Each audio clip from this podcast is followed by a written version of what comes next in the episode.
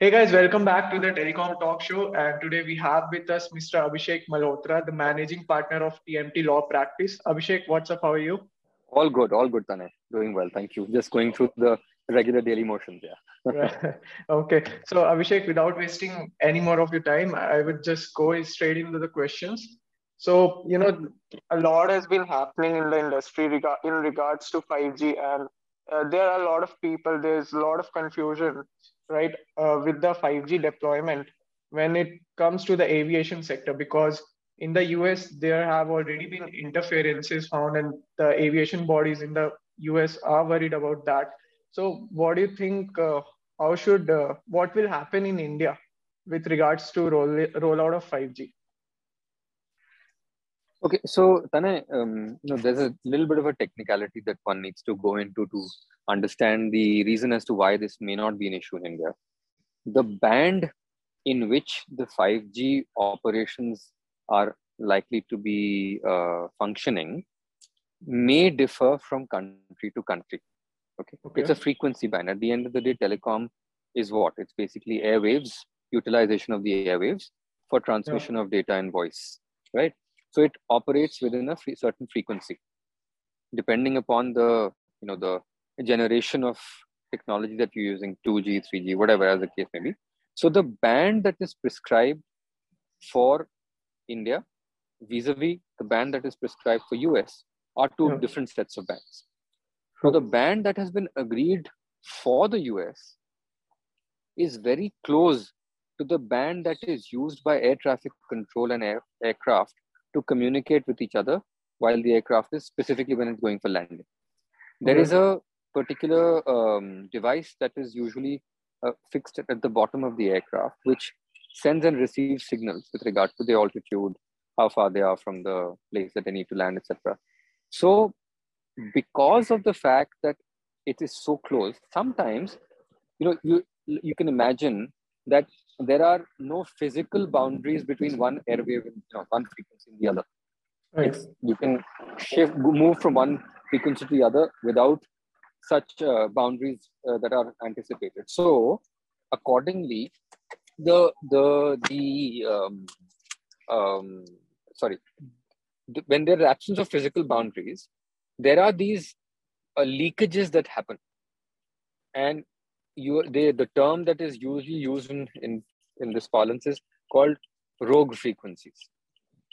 So you will have rogue frequencies slipping off from the mainline 5g frequencies into those frequencies that are uh, available for the radio altimeter which is used in the aircraft okay. That's the reason why there's there is that interference that is being caused at the in the in the us uh, airports now, of course, it requires some sort of a technology upgradation in the event that they want to completely do away with it, etc. And they're already working on it. The issues, I believe, are more with the Boeing aircrafts, uh, yeah. the wide-bodied ones, than than Airbus.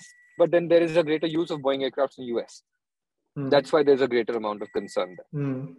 And the Boeing aircrafts going from other countries outside of US into US, that's why the concern was raised, and therefore, you know, certain flights were cancelled and or postponed. So that's the background. So I don't think that this will be a concern as far as India is concerned. Okay. Uh, so Abhishek, do you think that India should not take any precautions? I mean, is there no need for India to take any precautions? See, you need to take precautions only when there is a possibility that it could go, it could be a problem, right?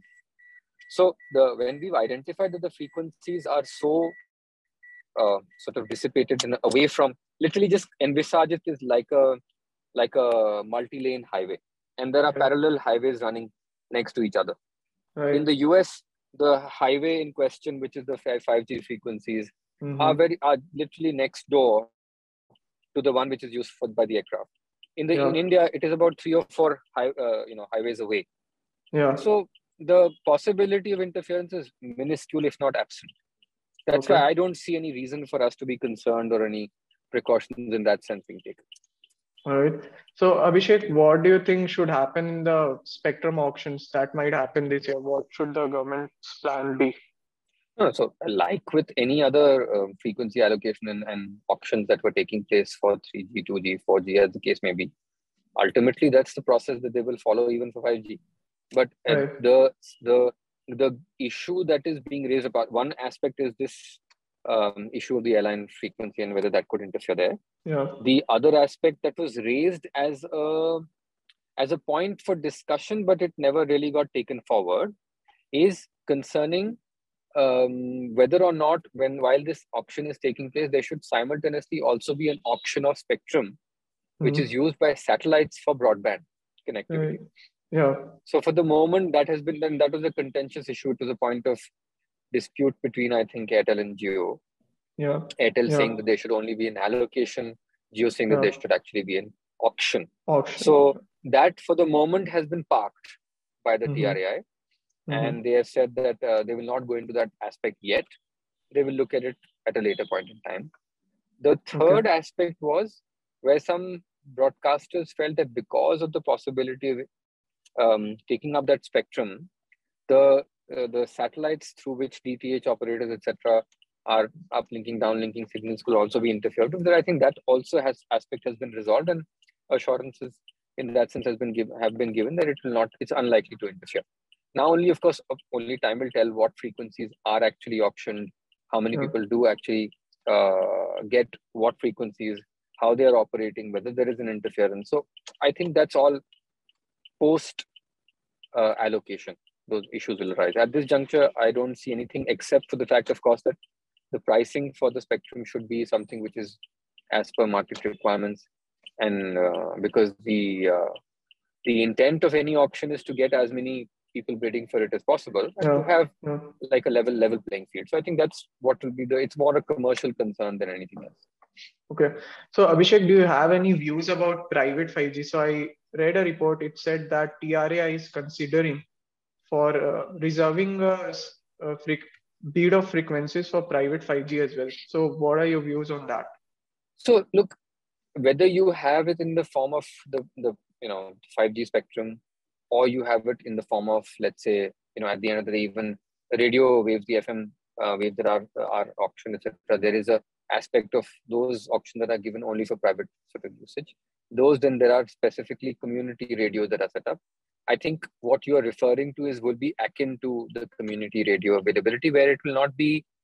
Uh, and please correct me if I'm wrong, but my understanding okay. is what what you're asking is that it is concerning those aspects where the usage will not be uh, in a public manner in so in so much uh, yeah. insofar as let's yeah. assume that how we're yeah. used to in terms of telecom regular you know receiving signals and and uh, voice and data, but it'll just be a, a limited availability for usage for more personal use there is going to be lesser of uh, uh, let's say utilization of space and it'll be a limited use. Is yeah. that is that what your question is? yeah i i, I was actually so, talking about uh, private 5g in terms of you know mncs privatizing their factories you know building internal networks for communications. And then you know 5g spectrum would be required by factories for smart manufacturing and and more things like that. So i was talking in terms of that because even these companies want the slice of 5g right? So they can either purchase so, it through the telcos or yeah, yeah, yeah. Please go ahead. You know, so one, of course, with the advent of technology and the utilization of of the frequencies being extended to just beyond just voice and data and, and going into automation and AI and the uh, making of smart, you know, smart homes, smart uh, factories, smart offices, cities, as the case be, there is bound to be a um, now point is that we you there three telcos that are left in the market, right? Yeah. Who are yeah.